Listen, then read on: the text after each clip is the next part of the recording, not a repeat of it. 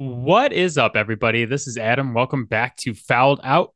Matt is going to be joining me today to recap week two of the NFL season. We're going to talk about all of the 2 and 0 teams and all the 0 and 2 teams. What's a mirage? What's real? Who can bounce back from 0-2? We have that super famous stat where only 31 out of 270 teams to ever start 0 and 2 made the playoffs after that start. And there are some teams that are mighty concerned right now because they had high hopes this season. But before we get to the NFL and week two, I wanted to talk about my favorite baseball team, the Boston Red Sox. Uh, and I know we don't talk a lot of baseball on this podcast. And if you guys are here specifically just for football, you can fast forward about like five, seven minutes and join us on the other side of the music. But my favorite team, the Boston Red Sox, uh, my favorite sports team, actually ahead of the Patriots, Kings, and Bruins, fired their general manager, Chaim Bloom, this past week. And there's been a lot of discussion, kind of a lot of back and forth about whether it was the right move or not. So I wanted to give my two cents before we jump into football for the week. Uh, I thought this was the right move at the right time for this organization. Uh, the Sox brought in Chaim Bloom in 2020 with two major goals. The first was to rebuild the depleted farm system uh, if you don't remember, Dave Dombrowski was the GM before Chaim Bloom. He had depleted the farm system to give us the greatest year in the history of the Boston Red Sox, 2018. But the farm system needed to be rebuilt for the future of this organization. Uh, goal two was to field a competitive team in the major leagues while also resetting the luxury tax. So they'd been paying the tax for a while. There is a penalty for going over the tax for a certain amount of years in the in a row management tasked him with not only getting under that tax, but also fielding a competitive major league team. Is that fair? You can debate that, but there are plenty of other organizations that are doing that almost every single year. In my opinion, Chaim Bloom failed both of these tasks. I think a lot of Red Sox fans would disagree with me, uh, at least on rebuilding the farm system, because undoubtedly the farm system is in a much better place than it was when he, he took over. Uh, I will give him credit. He's done a great job drafting. He's brought in a lot of young guys and talent into the farm system that I really like. Uh, Marcelo Mayer, Kyle Teel, who we just drafted, just to name a few. And they've called up some guys who have contributed uh, almost right away. You know, they called up Brayan Bello, who I love. I've been adamant that he's a homegrown star. Uh, really excited about that. So drafting and developing, I think, has been Chaim's strength in his tenure with the Boston Red Sox. However, I think he had multiple opportunities to put this farm system into elite territory and he missed. And that's where my big gripe is for him building up this farm system. So he gets the Boston Red Sox job, and his first thing that he's tasked with doing by ownership is trading Mookie Betts, which, again, credit to Chaim Bloom. That's an awful situation and just an awful thing to have to do your first day in the job to have to trade a homegrown perennial superstar, like literal MVP winner, MVP candidate again this year, actually, who's uh, got one year left on his contract. You're not getting the type of offers that you would typically get for a guy of that caliber, especially because he's looking for a big deal. COVID's coming. Like, there's a lot of weird factors going into the Mookie Betts trade. He basically got nothing back. Like, th- that trade is a major F. I think you could give it a D at best if you really like Verdugo and Wong that much. He gets Jeter Downs, Alex Verdugo, and Connor Wong from the Dodgers. They had to DFA Jeter Downs because he's so bad and can't play at the major league level. Verdugo has been a clubhouse problem. He had an attitude before we traded for him. People didn't love him uh, when we acquired him, and he's played well for the last couple years, but he's been a pain in the ass this season. He's likely not going to be with this franchise that much longer.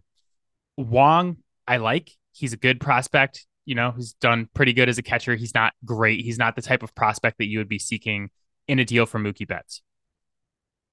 So bad return there. On top of that, if you didn't know this part, the original return was going to include a relief pitcher or a pitcher named Brusdar Graterol who I, I'm probably saying that wrong, but Graterol was like pretty much the initial return along with Verdugo for Betts, and people lost their minds. They couldn't believe that was all we were getting back. And they basically, you know, the trade gets held up because of physicals and they use that to leverage a different deal. Well, the Dodgers end up taking on Graterol and sending Kenta Maeda to the Twins in return. And Graterol is fucking amazing. Uh, you know, I know ERA is an outdated stat for a lot of baseball nerds, but uh, 1.3 ERA through 62 innings for the Dodgers this season. So looking back on that trade in retrospect, the Dodgers give up Maeda, Wong, Verdugo, and Jeter Downs. They get Mookie Betts, perennial MVP candidate, and Graterol, who's an amazing relief pitcher for them. Uh, and they have to take on David Price's co- contract for like two years. Oh no. LA, one of the biggest markets in sports, has to take on a contract to get back two incredible players. Uh, one of the best players in the league, and then an awesome relief pitcher who the Red Sox could use because we can't pitch and we haven't been able to pitch for years. So, you know, Chaim Bloom got bullied into taking a different return, which already a sign of weakness, man. Like you got to stick to your guns, get your guy. Uh, you know, and if he got guys like that, maybe he'd still be around. But he gets Downs and Wong instead, and uh, only one of those guys is still with the organization. It's only been you know two, three seasons, so uh, brutal there. The second missed opportunity, the continued missed opportunity, and really the reason I wanted to record this part of the podcast because this is going to get lost to history when the good prospects that he that Chaim Bloom drafted and developed do start getting called up. Like Mayer's going to get called up and he's going to be awesome. And people are going to be like, oh, see, we shouldn't have fired Chaim Bloom. Chaim Bloom let so many good players leave this organization without getting anything back for them. You know, last year the Red Sox go into the trade deadline, uh, right? You know, they're competing for a wild card. They're doing okay, but not a super competitive team. Probably not a team that's going to win a World Series. And instead of trading guys who are soon to be free agents, they sit on their hands and do absolutely nothing. Then in free agency, they let Xander Bogaerts, JD Martinez, Nathan Eovaldi, and Michael Wacha all go for nothing. Absolutely nothing.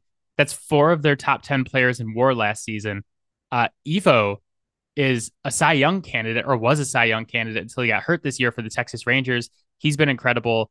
My dad and I went through the list of all of the players that Chaim Bloom let go in the last couple of seasons without getting any return for them. And there's a lot of guys playing very well for other organizations. And we could have traded them at the trade deadline and got a return and got more prospects to add to this farm system. You know, and you would think that Chaim would learn his lesson after last season, but then we come into this season and we're in the same situation. Red Sox are three games out of the wild card spot at the trade deadline. You have assets other teams want Paxton, Duvall, Justin Turner, and you do nothing because you're like, ah, I don't know, maybe we can compete. I guess we should just add a second baseman who's hitting 120 instead of actually doing something of consequence at the trade deadline, one way or the other. So he does the same thing. He sits on his hands. These guys are going to leave in free agency again, and we're going to get nothing in return for them. And that pisses me off more than anything because it was obvious at the time that we should have been dealing guys. They were not going to extend Bogaerts, which is a whole nother debate on its own of just ridiculously, again, letting homegrown stars leave for nothing and signing guys like Trevor Story for a shitload of money. And Trevor Story's played like all of three games for this organization. You know, you had also like Kenley Jansen, Chris Martin, like guys who were really worth something at the trade deadline. He refuses to do anything because he thinks this team can compete, even though it was obvious to people like me that it couldn't and that it wouldn't. And what do you know? Here we are a month and a half later, this team is in last place again, lost three or four to the Yankees over the weekend, and Chaim Bloom got fired because of it. You know, I think if he's smart enough to make those deals at the trade deadline last season and the trade deadline this season, we're talking about a top five farm system for the Red Sox. And now we're probably right outside the top 10, in my opinion. So, you know, he did a good job adding some pieces, but it could have been way, way better. And instead, we lose a ton of really talented guys for absolutely nothing. That drives me insane. And I think it's going to get lost when guys like Marcelo Mayer come up. But I will remember that Chaim Bloom fucked us. Finally, you know, goal two was field a competitive team while staying under the luxury tax. Well, they did everything they needed to do to get under the luxury tax, but this team sucks. This is going to be their third last place finish in four seasons. Uh, granted, the one season they didn't finish in last under Chaim Bloom, they went to the ALCS, which was an awesome run, really fun. End up getting knocked out uh, by the Houston Astros, but you can't finish last every other season when you're the Boston Red Sox. Like you can't have the payroll they have, you can't have the resources they have and finish last. So I don't think he was ready for that job. I think you know, he might be a bit of a scapegoat for management to say, like, we're going to reset the luxury tax. We wanted to trade away Mookie Betts. And oh, yeah, yeah, it's his fault. He's fired. He couldn't do the job. But in my opinion, he wasn't doing the job any way you look at it. Like, you could be pissed at management too. And maybe you should be. But Chaim Bloom is not it. And I'm ready for them to bring in someone who is because now it's time to build. We have some assets in the farm system that you can call up or you can trade. You know, the Chris Sale's contract is going to be up after next season. You're going to have some of that money freed up. Like it's time to start building this team again and it's time to start competing for titles in Boston because we're fucking Boston and that's what we do. So uh, that's it for your Boston sports fans super biased segment. Uh, I'm probably going to bitch about the Patriots too. So, you know, you can listen to that portion coming up after we drop the music. Uh, Matt is going to be on in just a minute to talk about week two of the NFL season. Let's go.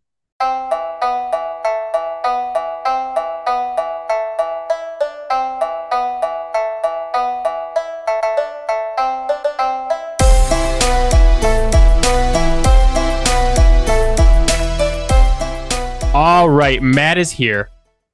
Matt, I got to start off this section of the podcast by telling you that I, I feel a bit guilty for two reasons. The first is that I subjected our listeners to about a 10 minute Boston rant before I brought you on to talk about football. Pretty sure that the rant ended in we need to get back to competing for championships because we're Boston and that's what the fuck we do. so uh, we're going to lose about half of our listeners between this week and next week. so that, that's on me, man. That's my bad. Always has been. Sometimes I take my podcasting hat off and I put my fan hat on when I'm doing the podcast. That was one of the moments, but uh, that section was more for me and my dad, and this section is really more for everybody else. The second reason that I feel guilty today is because uh, you recently went on a podcast called Certified Beef, friends of the program, Brandon and Jack. Yep. To pick the records for every NFL team this yep. season. Uh, and I messed up. I forgot to talk about it last week. I meant to mention it on the pod last week. I even wrote it down in my notes. Didn't do it. Uh, Mia culpa. That's my bad. But tell us about the podcast because I listened to it and it seemed like it was a lot of fun. Uh, yeah, yeah. It was. It was a lot of fun. It was uh, four, five other guys on there. Um, it took quite a while. I, it certainly is the longest uh single episode of podcasting that I've ever done. Uh, but we had a lot of fun. Um, there were definitely some strongly conflicting views uh at points in time, but uh I feel good about where we stand because the loser has to uh eat 10 blazing wings uh, next year when they do it. And uh, it wasn't exactly great watching last year's loser do that as we're doing it. So, yeah, I was going to say, don't leave out the best part here is that one of the guys, while recording the podcast, has to eat 10 like blazing hot buffalo yeah. wings from B Dubs, like the hottest yeah. wings they have. Uh, and it's hilarious listening to him try to like give his picks. Wow. Oh, it was it was rough. It's so bad. And really, what's at stake here is that if you came in last on that episode, then you and I have to go on the episode next year yep. uh, and share an order of 10 of the wings. And if you know me, you know that I ordered like all my Thai food and Indian food mild, and that uh, if you lost, that it's not going to end well for us. Okay, but here's the thing though, like Thai mild is still like pleasing. It can be for sure. But yeah, I was talking to uh, Brandon, who produces and stars on the podcast with his buddy Jack on Certified. Truly does star. Truly.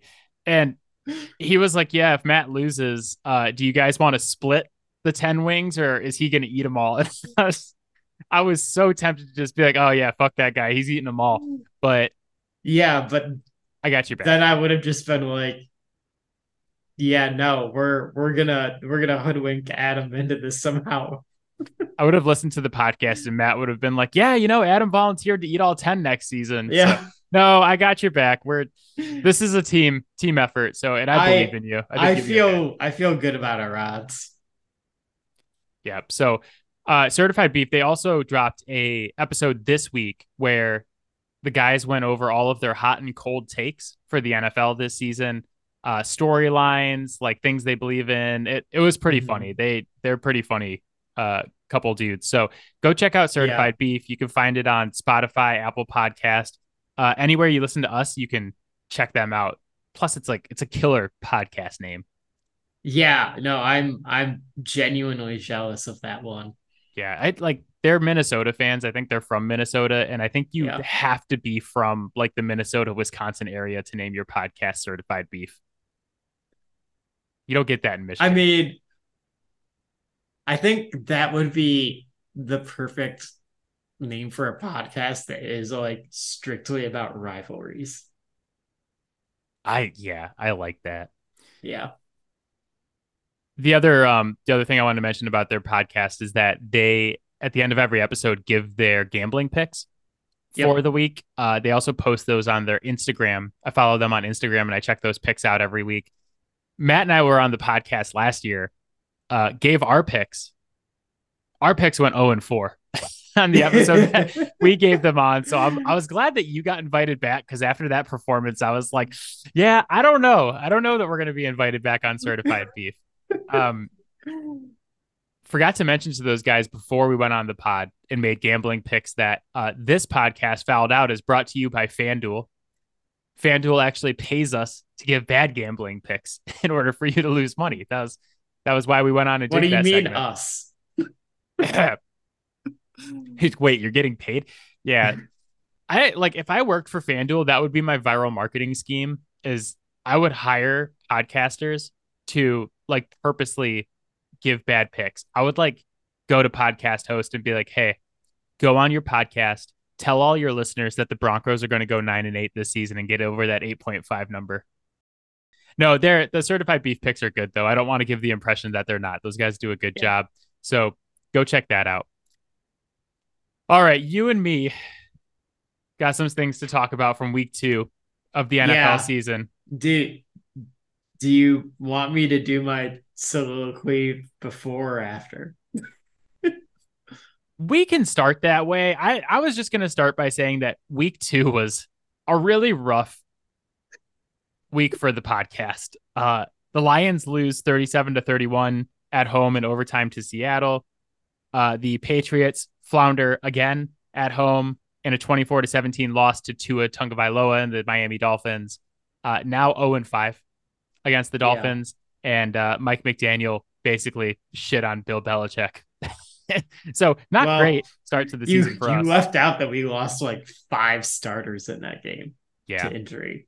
Like also that, not great. David Montgomery's going to be out for like two to three weeks, and that is like the shortest term injury that we have.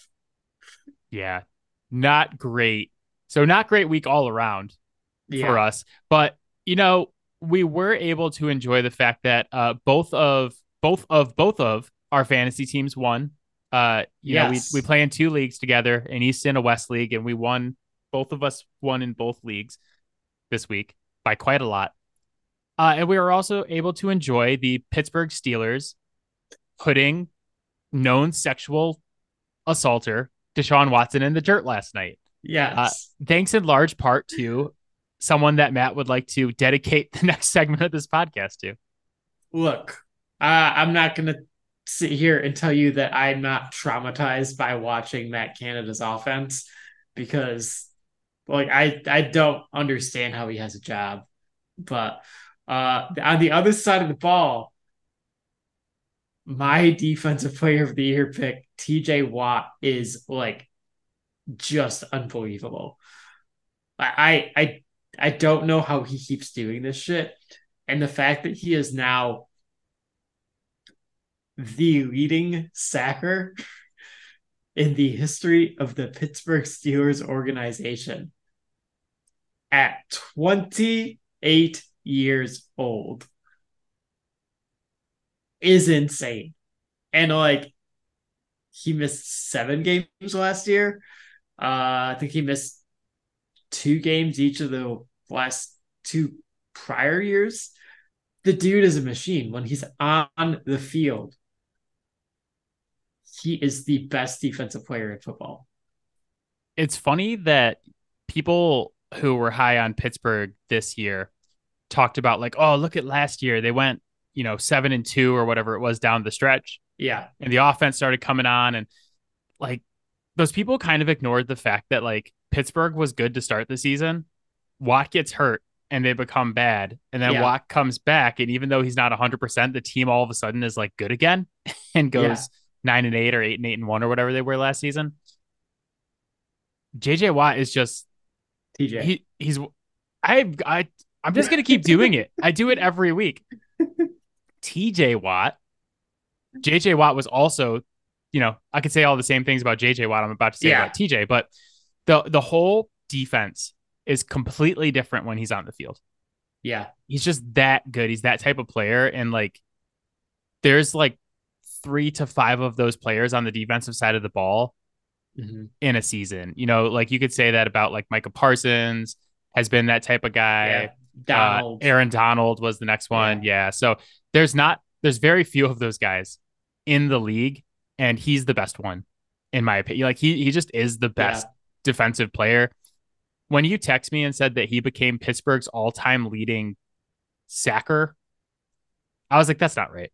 He hasn't been in the league long enough to do that. sure enough, man, passes James Harrison, uh, 28 years old, and I he could yeah. double he doubled that number.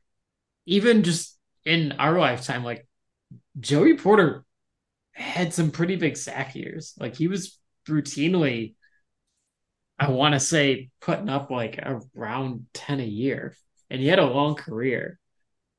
To pass that guy, like before you even hit 30 is pretty wild to me. Um, it's funny too, because like edge is surprisingly a position where you can kind of play for a long time, you know, because you go from being an every down guy to maybe being like a specialist, but you have yeah. guys like Dwight Freeney and Von Miller who were elite players like JJ JJ Watt, elite players like yeah. TJ Watt is, uh, who have moved into different roles as they got later in their career, but were still productive. Yep. You know, so TJ could possibly end up like in the top 10 all time by the time he's done. Before we go on to the next segment, I want to read you a stat from last night's game that uh, tickled me. This was posted by Podrix Phallus on Reddit. Beautiful Killer name. name. Killer name. Uh, Deshaun Watson lost 25 expected points from turnovers and sacks against the Steelers last night. This number is the bottom first percentile since 2018. Before the season started, we talked about takes that we've seen out there that we just don't believe in and don't understand. Mine was that Cleveland was going to be good. And I was like, I just don't yeah. think Deshaun Watson is good anymore. And like, it honestly, you know what it kind of reminds me of? It reminds me of Tiger Woods. Tiger Woods was like obviously better at golf than Deshaun Watson ever was mm-hmm. at football, but yeah. he has the huge scandal, really bad uh, situation. You know, not as bad as Watson's, but still, you know, not comparing people doing awful things to other people, but has the whole scandal, comes back, and it's just never the same dude. I just kind of think that's where Watson is. It's just he's just never gonna yeah. be the guy he was before the trade, and it serves Cleveland right for trading all that stuff for him and giving him that massive contract. Like I'm I'm glad that he sucks and I hope that it hurts. Like watching Deshaun play last night too, the only times he looked good was when Amari Cooper was running down the sideline on like a fade or something like that, and he just like kind of put it out there and let him go up and get it. If he was throwing the ball deeper downfield, it looks like a totally different guy. It's not like he's lost the ability to get the ball down there, but like I don't I'm I'm not seeing a guy who can throw the ball downfield with precision. Yeah. I I think he's lost it. I think that that's going to go down as a really really bad trade for yeah. the Cleveland Browns. And I find that hilarious because the Cleveland Browns are the true villains of the NFL. Like they are. Everybody hates them. That's the team that everybody hates and roots against. Uh, and it'll be fun to watch yeah. him continue to not play well. But it, it, wasn't a great look picking up Kareem Hunt after all that, and then they went and did this. They might bring Kareem Hunt back now too. Yeah, no, they. I mean, that Chubb is, you know, Chubb's done yeah. for the season with one of the more brutal leg injuries that you will. Still not gonna watch it. Don't the legs are not supposed to like the rest of your body is going one direction and your leg is bending at 90 degrees the other direction. And it starts going at like an acute angle. It, uh, i watched it in slow motion because abc didn't even replay it after it happened but the broadcast in the uk replayed it in slow motion. It is brutal. Europeans are just blood hungry monsters replaying all that stuff so. So after week two there's a very famous stat that gets thrown out there every year. Yep. Teams that start 0 and 2 in the history of the NFL, only 31 of the 270 teams have gone on to make the playoffs, and mm-hmm. only three teams that have started 0 and 2 have gone on to win the Super Bowl. We're going to talk about the 0 and 2 teams here in just a moment, but as always on this podcast, we like to start with the positive. So I wanted to talk about the nine teams who have started 2 and 0 first uh, before I start shitting on the New England Patriots. like I said, nine teams have started 2 0. Uh, Baltimore, Dallas, Miami, San Francisco, Atlanta, New Orleans, Philly, Tampa, and Washington. Who is the most surprising for you in that group? I mean, it's obviously Tampa. I easily could have pegged them at 0 2 at this point, and wouldn't have wouldn't have flinched. We've talked about it before, like Baker Mayfield with no expectations and pissed off is the only good version of Baker Mayfield. But the second you expect anything of him, like it all it all falls apart at that point. To their credit, like that team is playing really hard and there is some talent on that defense still. And think they're just doing a lot of that like hey we're gonna muck this game up. We're gonna drag you into the swamp and hopefully we can slow you down enough for the rest of the game that we can win it at the end. And so far it's worked. Yeah i, I picked tampa as well. I think that one's pretty obvious uh, especially because our win range is on them where you had them at two and six or two to six and i had them at yeah. three to six. So they're they're like already at the bottom of the range I was looking yeah. at it though. I was doing the notes for the podcast and thinking that maybe we underrated Tampa Bay's roster talent a little bit. Because mm-hmm. just like looking at the dudes that they have out there, especially on defense, like you mentioned, there's a lot of guys left over from that Super Bowl. And like yeah. a lot of like really good players. Uh Vita Vea, Shaq Barrett, Devin White, Lavonte David, Antoine Winfield, Mm-hmm. You know, offensively, Mike Evans is going to have a thousand yards yep. again this season. It's just like death taxes and Mike Evans having a thousand yards. Um, yeah, you know, he's done it for nine straight seasons already ever since he entered the league, and he the had, quietest Hall of Famer in the world. He had 175 like... against uh, Chicago on Sunday and a touchdown. So it, it's just going to happen. Yeah you know, but we were talking even last week about like, hey, if Tampa struggles, like, could he get traded somewhere else? And, you know, with how weak the perceived NFC South is, I don't know. Can they, can they compete? Like, yeah, well, seemingly open, but there's three, there's three two and O oh teams in that division. So yeah, it's three quarters wide open. Wide open, baby. So yeah, I thought uh, Tampa was the obvious pick. Who is the least surprising in that group to you? Philly. You know, You want to talk death taxes? Like, I that team winning games is never going to surprise me. Yeah, the, the least surprising to me is the Atlanta Falcons, baby. I knew we'd be here. Falcon up, fouled out podcast listeners. Let's go. Uh, I'm obviously I'm I'm joking. The obvious answer here is Philly, San Francisco, yeah. Baltimore, like the teams we thought were going to be good. Mm-hmm. What I did want to say about the Falcons, though, is I was super impressed with them on Sunday against Green Bay because they are a run first team, right? Like that's their whole identity is they have Bijan, they have this awesome offensive line. And they got down 24 to 12 near the end of the third quarter. So two score game. And they never gave up on the run. Yeah. They're down two scores in the fourth quarter and ran it 17 times in the fourth quarter with Bijan and Tyler Allgeier and Desmond Ridder. And it's just like, how many times have we seen these like run heavy teams get down early or late and just like completely abandon the thing that they're really good at? Pretty much every week. Like, we always see it. Like, I think about that Ravens team that was the number one overall seed in mm-hmm. the playoffs. Then the Titans come in and get like a two score lead early. And they're just like, oh, but we got it. we have to catch up right away. We're going to throw the ball like 45 times. I was really impressed that Atlanta didn't do that because I think it would have been easy to like go into the fourth quarter and be like, we got to start chucking this thing. Yeah. They know who they are. They have an identity, and their identity is that they're going to run you over, and that even if you beat them, it's not going to be fun. Yeah. Obviously, that the common thought is like, well, you're down multiple scores.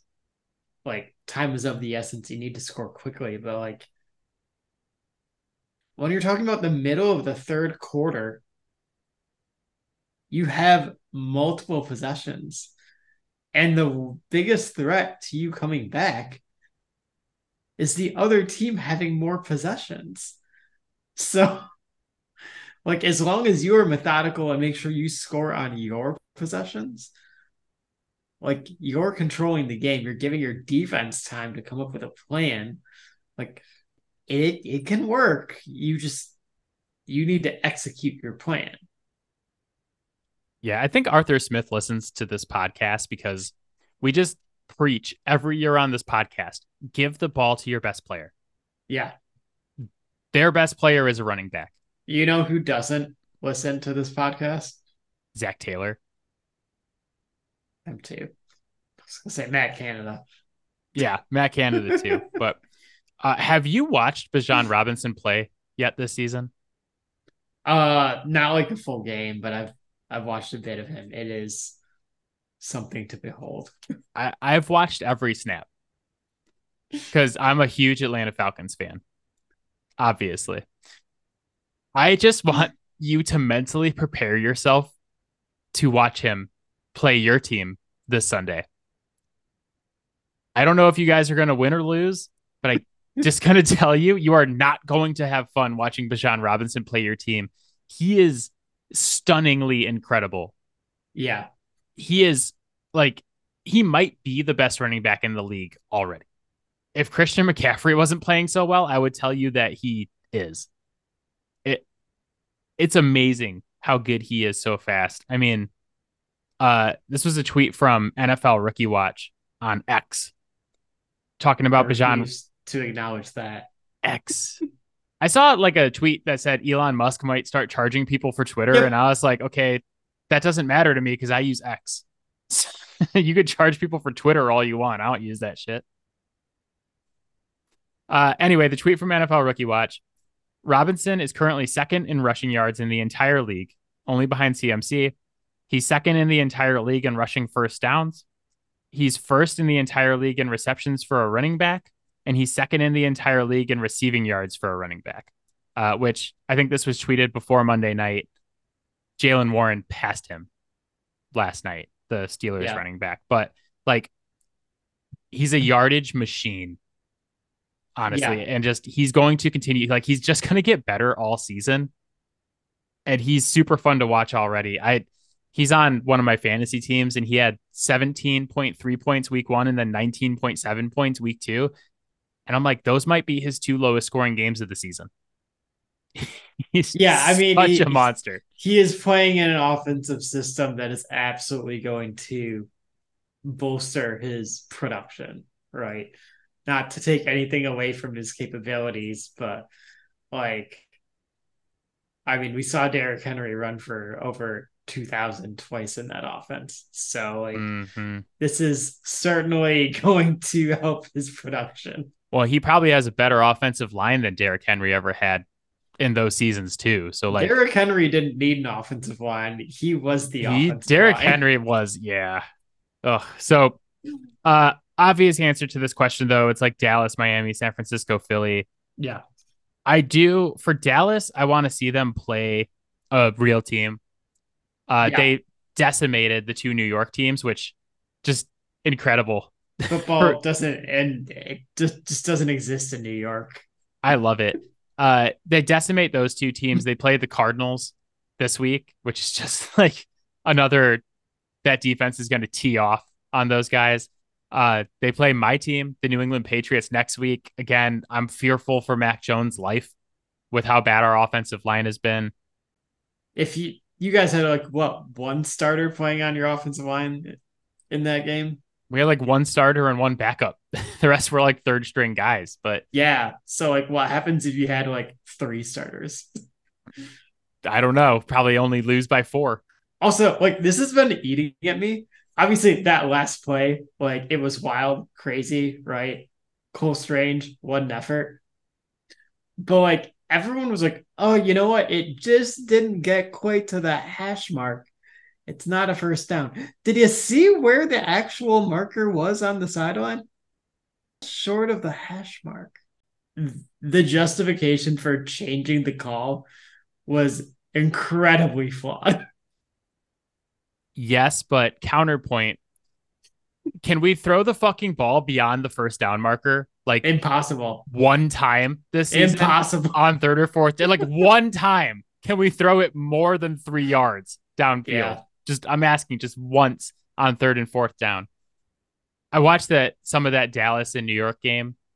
Yeah. On Sunday afternoon. Did you see that like Micah Parsons nearly decapitated Zach Wilson on a sack? Holy yeah. mother of God. He comes on a stunt and the New York Jets offensive line doesn't pick it up. And he goes right like you cannot let someone like Micah Parsons go right at your quarterback completely right. unblocked we knew that was kind of an issue for them coming into the year was the offensive line.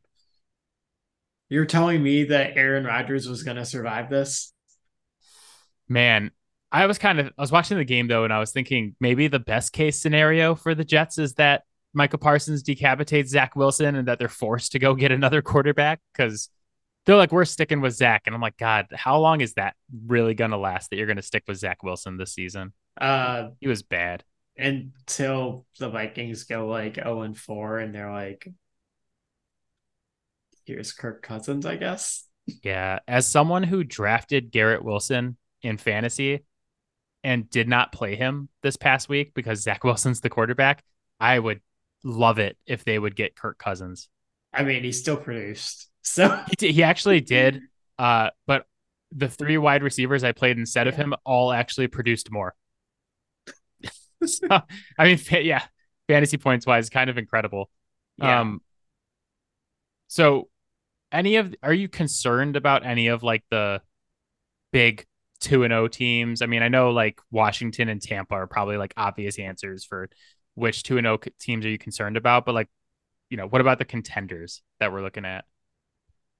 Yeah, I mean I mean, I've been pretty open about my questions about Dallas uh, and they haven't played anyone that has played solid football yet, uh, at least not for four quarters.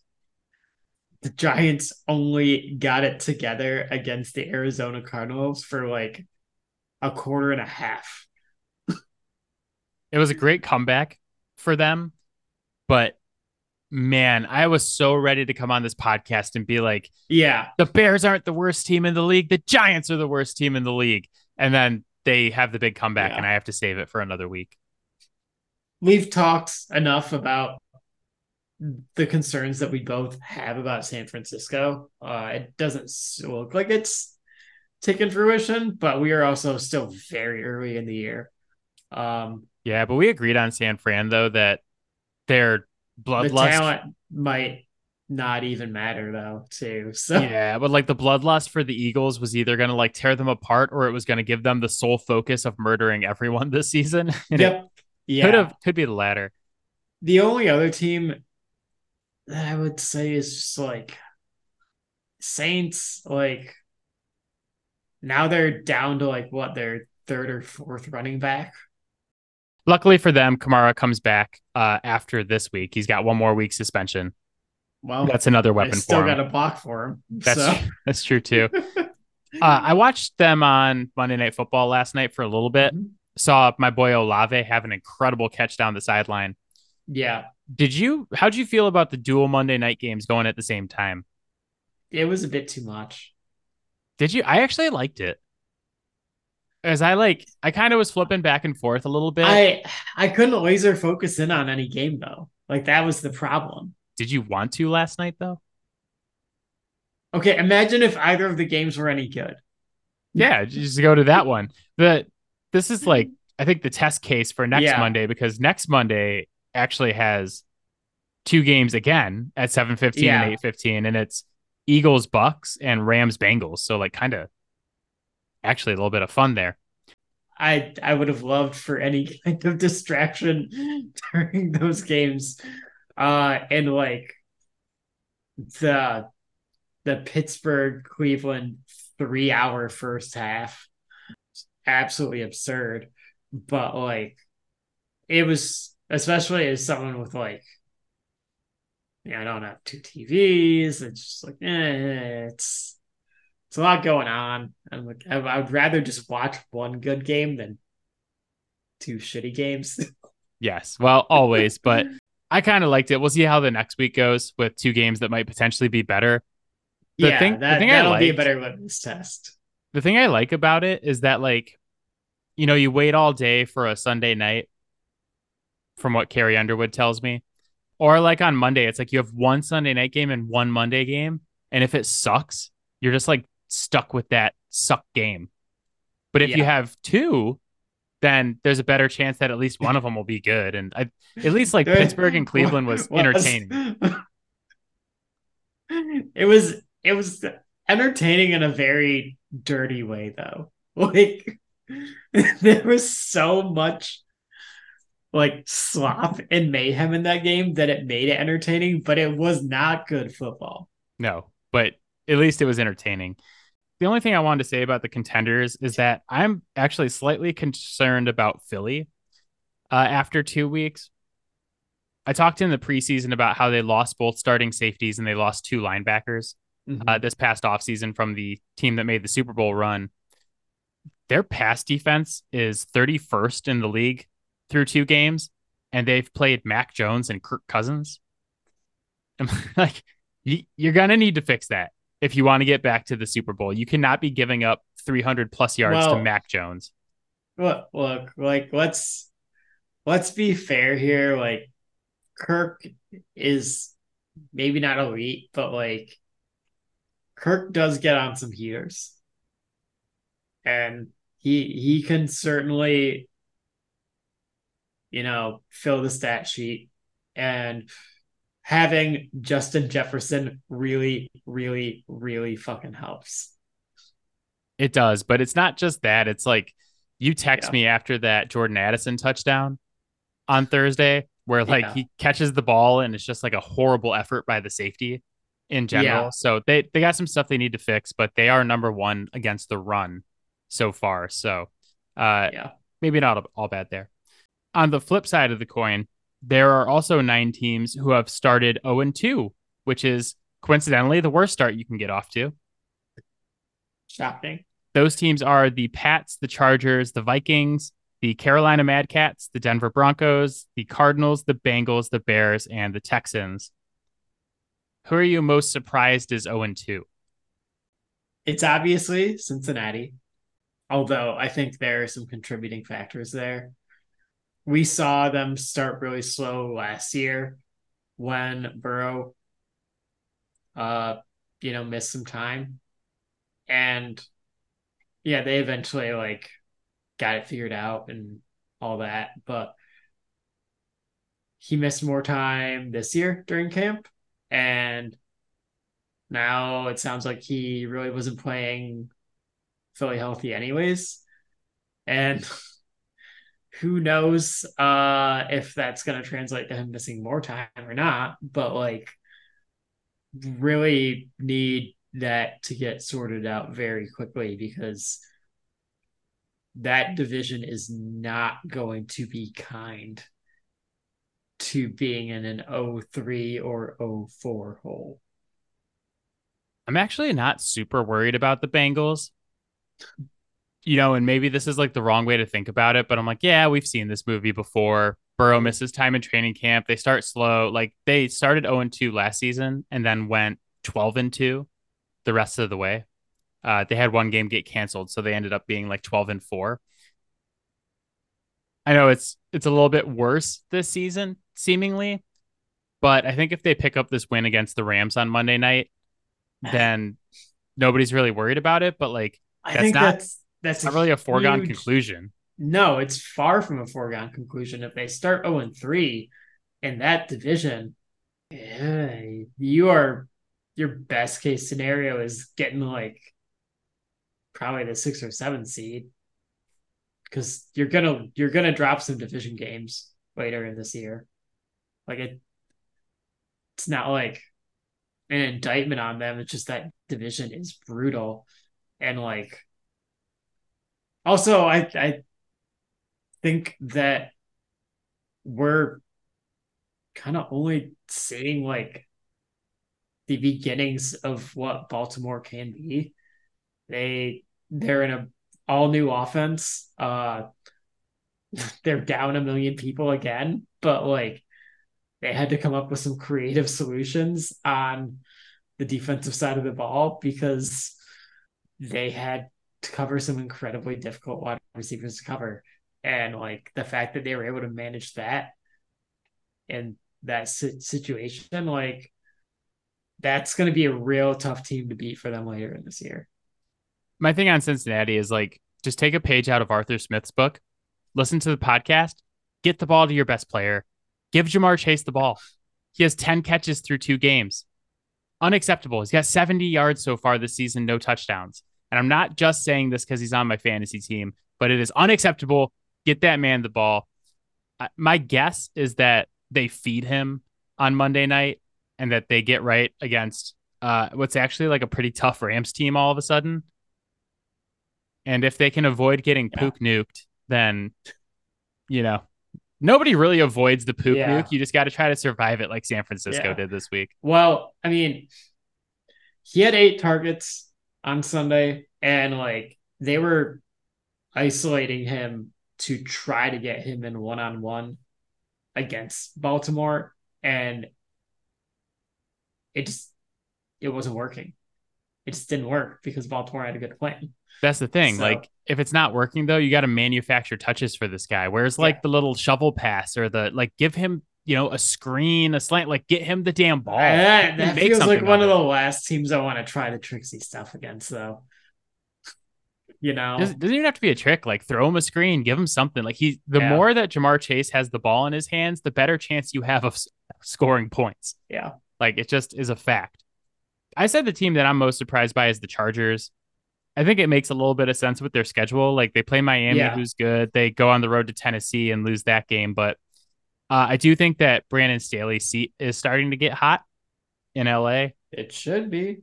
Uh, I am ready to say that I was wrong about Brandon Staley. I was thinking about this the other day, and I was like, man, because he was such a hot coordinator coming out of the Rams system.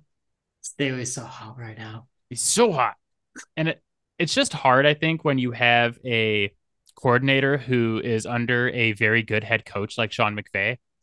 Mhm. When you hire him, it's like, okay, am I getting Mike McDaniels or am I getting Josh McDaniel? Yeah. Like, am I getting McDaniels or McDaniels?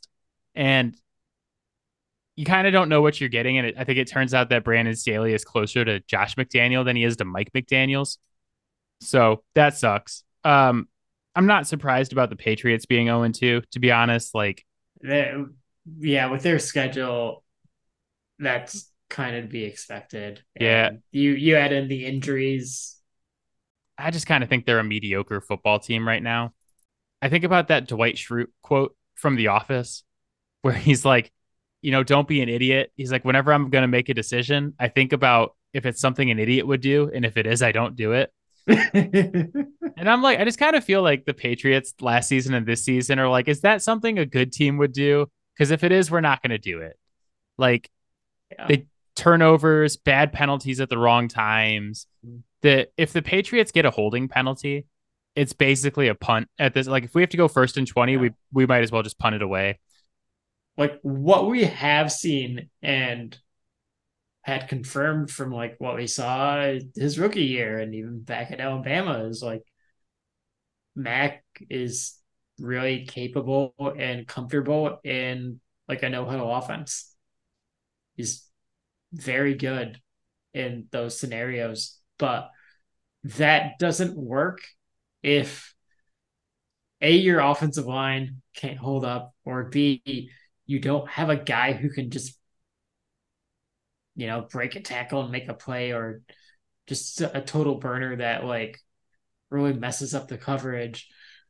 Or if you don't have the pass protection and you don't have any playmakers like you can survive one of those not both I don't know, man. I don't I don't really think Max it for us in the NFL. Like he's good. He's fine. He's kind of average quarterback in the NFL. He's not a ceiling raiser.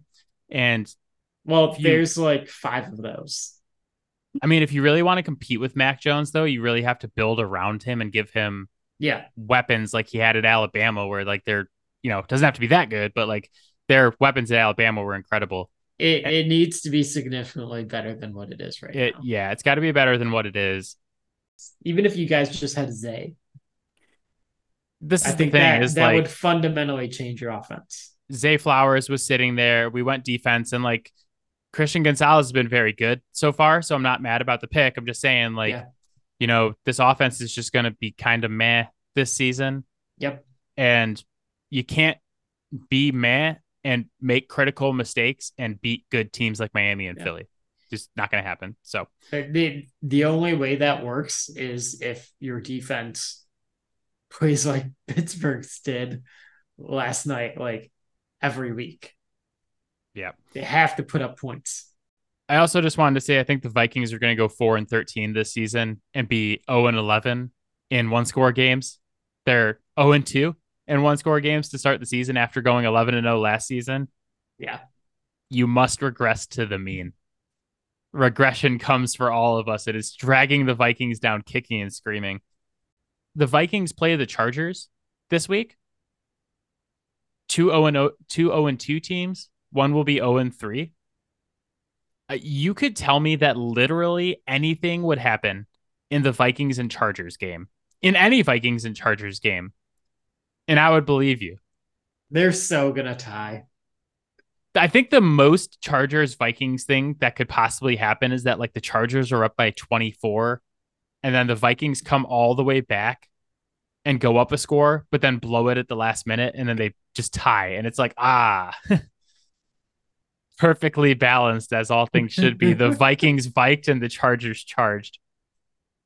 Let's get to the real reason we're doing this segment. Yeah. Uh, what team are you least surprised that's 0 2? He said, knowing the answer.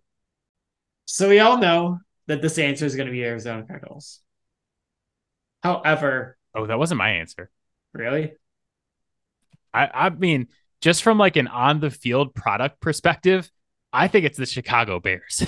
the oh, Chicago oh, Bears are so yeah. bad. No, I'm I'm just talking about from like what I expected preseason. Hmm. Yes, yeah, so like I think that the Chicago Bears are, as of right now, based on what they've done on the field, the worst team in the NFL, and it's not close.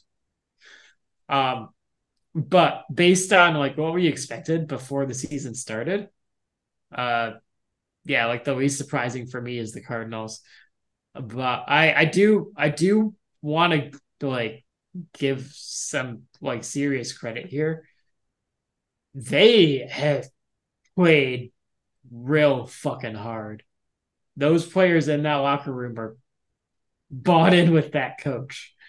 Uh, did, you, did you see that Budda Baker is on IR now? Yeah. I feel like the whole Arizona Cardinals organization saw how hard they were playing and they were like, okay, fuck, fuck this. Yeah. We're going to win too many games. We got to do something about it. Yeah. Yeah. It, it's it's nice to see that even though the organization is actively trying to tank, like uh you know, those guys are still going out there and they're like they're not just fighting, like they've had a legitimate chance to win both of these first two weeks of the season. They brought in Josh Dobbs like two two days before the season started, and they're like, yeah. "You're our starting quarterback. Have fun." And he's like, "Watch this amazing 28 yard touchdown run." Yeah, get Arizona. Yeah, so I watched the entire Bears versus Bucks game on oh, Sunday. God, why? Yeah, I didn't mean to, but it was like watching the slow motion replay of Nick Chubb's leg snapping into a million pieces. I, but I couldn't play. I couldn't stop watching it. it's just I'm like I can't stop watching this game. Like the Lions and the Seahawks are on. I was way more interested in that. I was way more interested in Kansas City versus Jacksonville. I ended up watching Chicago versus Tampa. I spent like four hours of my Sunday watching this game. Chicago is by far the worst watch in the NFL right now. I have zero idea what Luke Getsy is doing, their offensive coordinator you had one thing that worked last season, mm-hmm. and that was Justin Fields running the ball. And what you decided to do this offseason is to completely take out the one thing that worked from your offense and focus on all of the things that don't work, like having Justin Fields be a pocket quarterback. Like Justin Fields, one, has no idea what he's looking at. No idea. There was multiple times on Sunday where Bears wide receivers were streaking wide open to the end zone and he missed them. But like also the play design of the Chicago Bears is the worst I have seen this season and maybe the worst in multiple seasons. There was multiple plays on Sunday where two wide receivers were running the same route or the same concept in the same area of the field. Yep. Like so the design's bad. You're not doing the one thing you're good at, and you have a quarterback who can't read a defense. I I still don't know if I even necessarily like believe that Justin Fields isn't seeing these guys. I just watching him play, it really feels like he's just afraid to let the ball rip. And that was my biggest concern about him when he was coming out in the draft is like the dude waits until everyone is open before he lets it go. And it feels like he's gotten worse at that, which I didn't really think was possible. Like, good God, it, I I don't know how how you watch what he's done this year and don't think like this guy has gone backwards from when he came into the NFL. They need to let him run the ball. Yeah. They need to put the design quarterback runs back into the offense. He ran the ball four times for three yards on Sunday. How yeah. is that acceptable that a dude who was top 10 in rushing last season ran the ball four times on Sunday? Yeah. Like they they have to free Justin Fields. I'm gonna make free Justin Fields t-shirts uh, and we'll oh, put them in the, the store. only way you're going to get rid of them is if they're free. That's well, I'm going to make it's going to say free Justin Fields, and it's going to have a completely different meaning this season than it will two years from now when the Bears are trying to trade him. it's free Justin Fields. Defensively, they're just going to be the team that you start all your fantasy players when they're playing the Bears this season. Just do it. I started Mike Evans on Sunday. It was awesome. Their defense yeah. is atrocious, but I came into this year thinking like they're going to be a bad team, but they're not going to be bad enough to be getting one of those quarterback draft slots. Eh, I mean, unless we see some dramatic changes, it's hard for me to not see them picking top two. Agreed. Um, so real quick, give me one name. Which one of these teams bounces back from 0 2, or who's the most likely to bounce back from 0 2 to make the playoffs? I'll be a little spicy. I'm gonna go with the Chargers.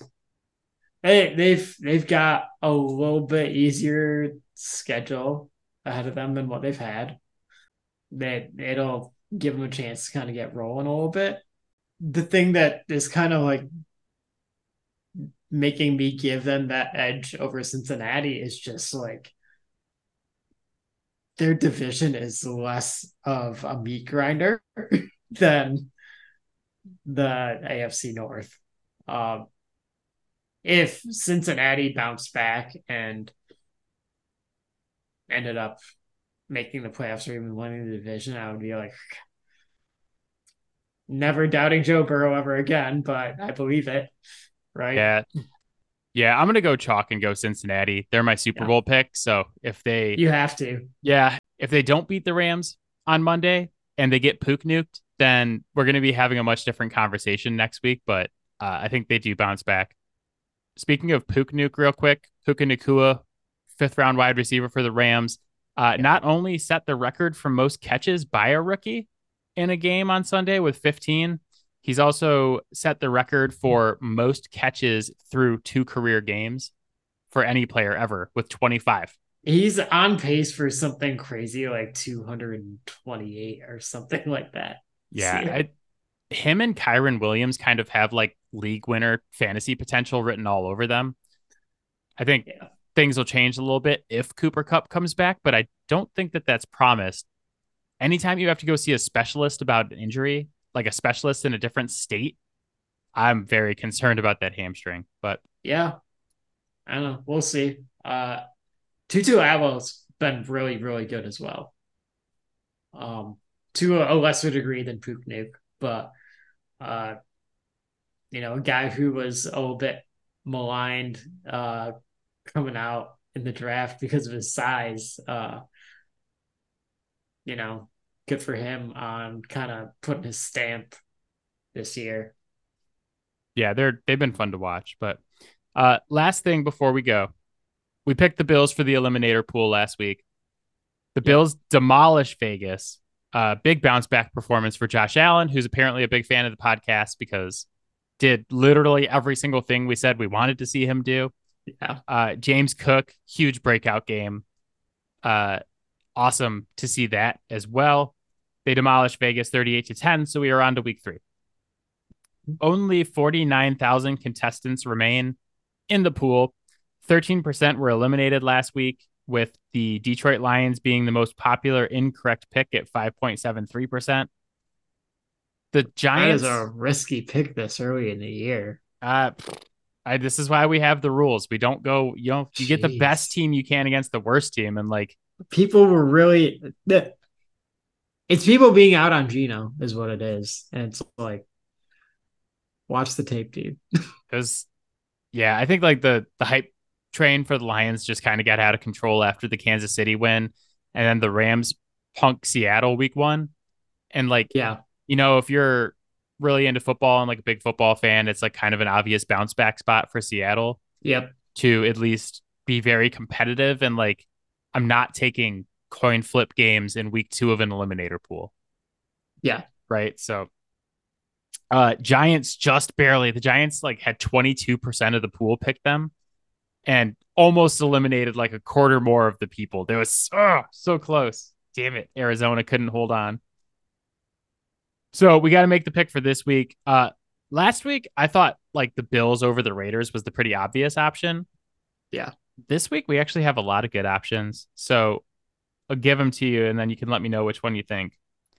Uh, we have San Francisco at home on Thursday against the Giants. Very likely that Saquon Barkley does not play. Mm-hmm. Dolphins at home for the Broncos. The Jags at home for the Texans.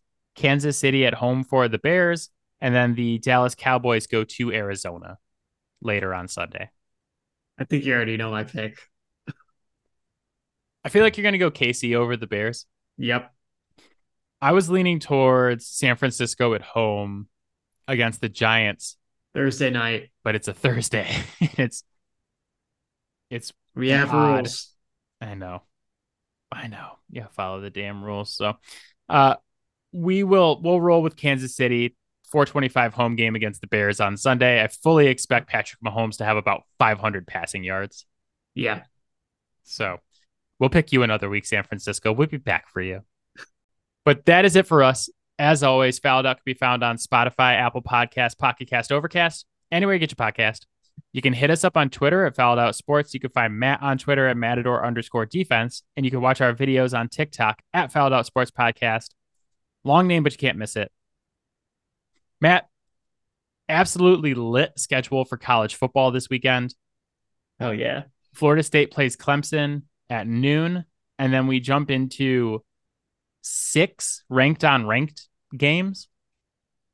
Ole Miss and Alabama, Colorado and Oregon, UCLA and Utah, Oregon State and Washington State. Like there's three Pac-12 games that are two undefeated ranked teams playing each other. Yeah. Beautiful. Uh, Iowa, Penn State, and then to cap it all off, Ohio State goes to Notre Dame. I am picking Notre Dame to win that game. Calling it now on the podcast. I think Sam Hartman is legit. I like the way he looks in that Irish offense. Followed by another great week of NFL football. It is Yeah. a wonderful time. This might like this is the best man. Football season's back in full swing. Got an awesome Saturday, followed up by another great Sunday. Yeah. It, I'm I'm excited. I it just it it almost doesn't feel real that football's here. Yeah. Like it's still new, right? it's like new, but at the same time, after next week, we're gonna be like a third of the way through the college football regular season. Yeah. Teams what they play like 12 games, right? So Yeah. yeah, Yeah. literally. So teams a will have played quarter, a quarter. Yeah. teams will have played four games and then you you know, we got Yeah. bowls and playoffs and all that stuff, which is really the best part. But uh yeah, man, it it comes it seems like it takes forever, then it gets here, and it's just like, ah, so happy that it's here. And it just goes so fast. Like all of a sudden, we're doing like, who's your MVP at the quarter pool? it's like, God damn it. So I want you to stay forever, football. You- can really tell that I won in fantasy football this week because if I hadn't, I'd be sitting here be like, this is a stupid sport. I hate this game. Why do we throw an oblong ball to each other? Doesn't yeah. make sense. I just, it, man, I just gotta say, it feels really good when you have a defense that scores like 26 points. dude. I had, I had a kicker score 18 this weekend. Can't Yeah. beat that. I the best feeling I think in fantasy football is going into the Monday night game, having the win secured, and you're like, I could just enjoy this Monday night football game, Yeah. or both of them. Some weeks for some reason, don't un- really understand why. Uh, if you guys, you know, Matt and I will be back next Wednesday to talk about week three of the NFL season. Uh, if you want more football content in the meantime, again, go check out our friends at Certified Beef. Matt was on the podcast two weeks ago. That one is available on Apple Podcasts and Spotify. They had another good one come out this week, and they're giving you guys gambling picks to help you every weekend. So, Yeah. check them And out. When in doubt, blame Canada. Yeah, both Matt and regular.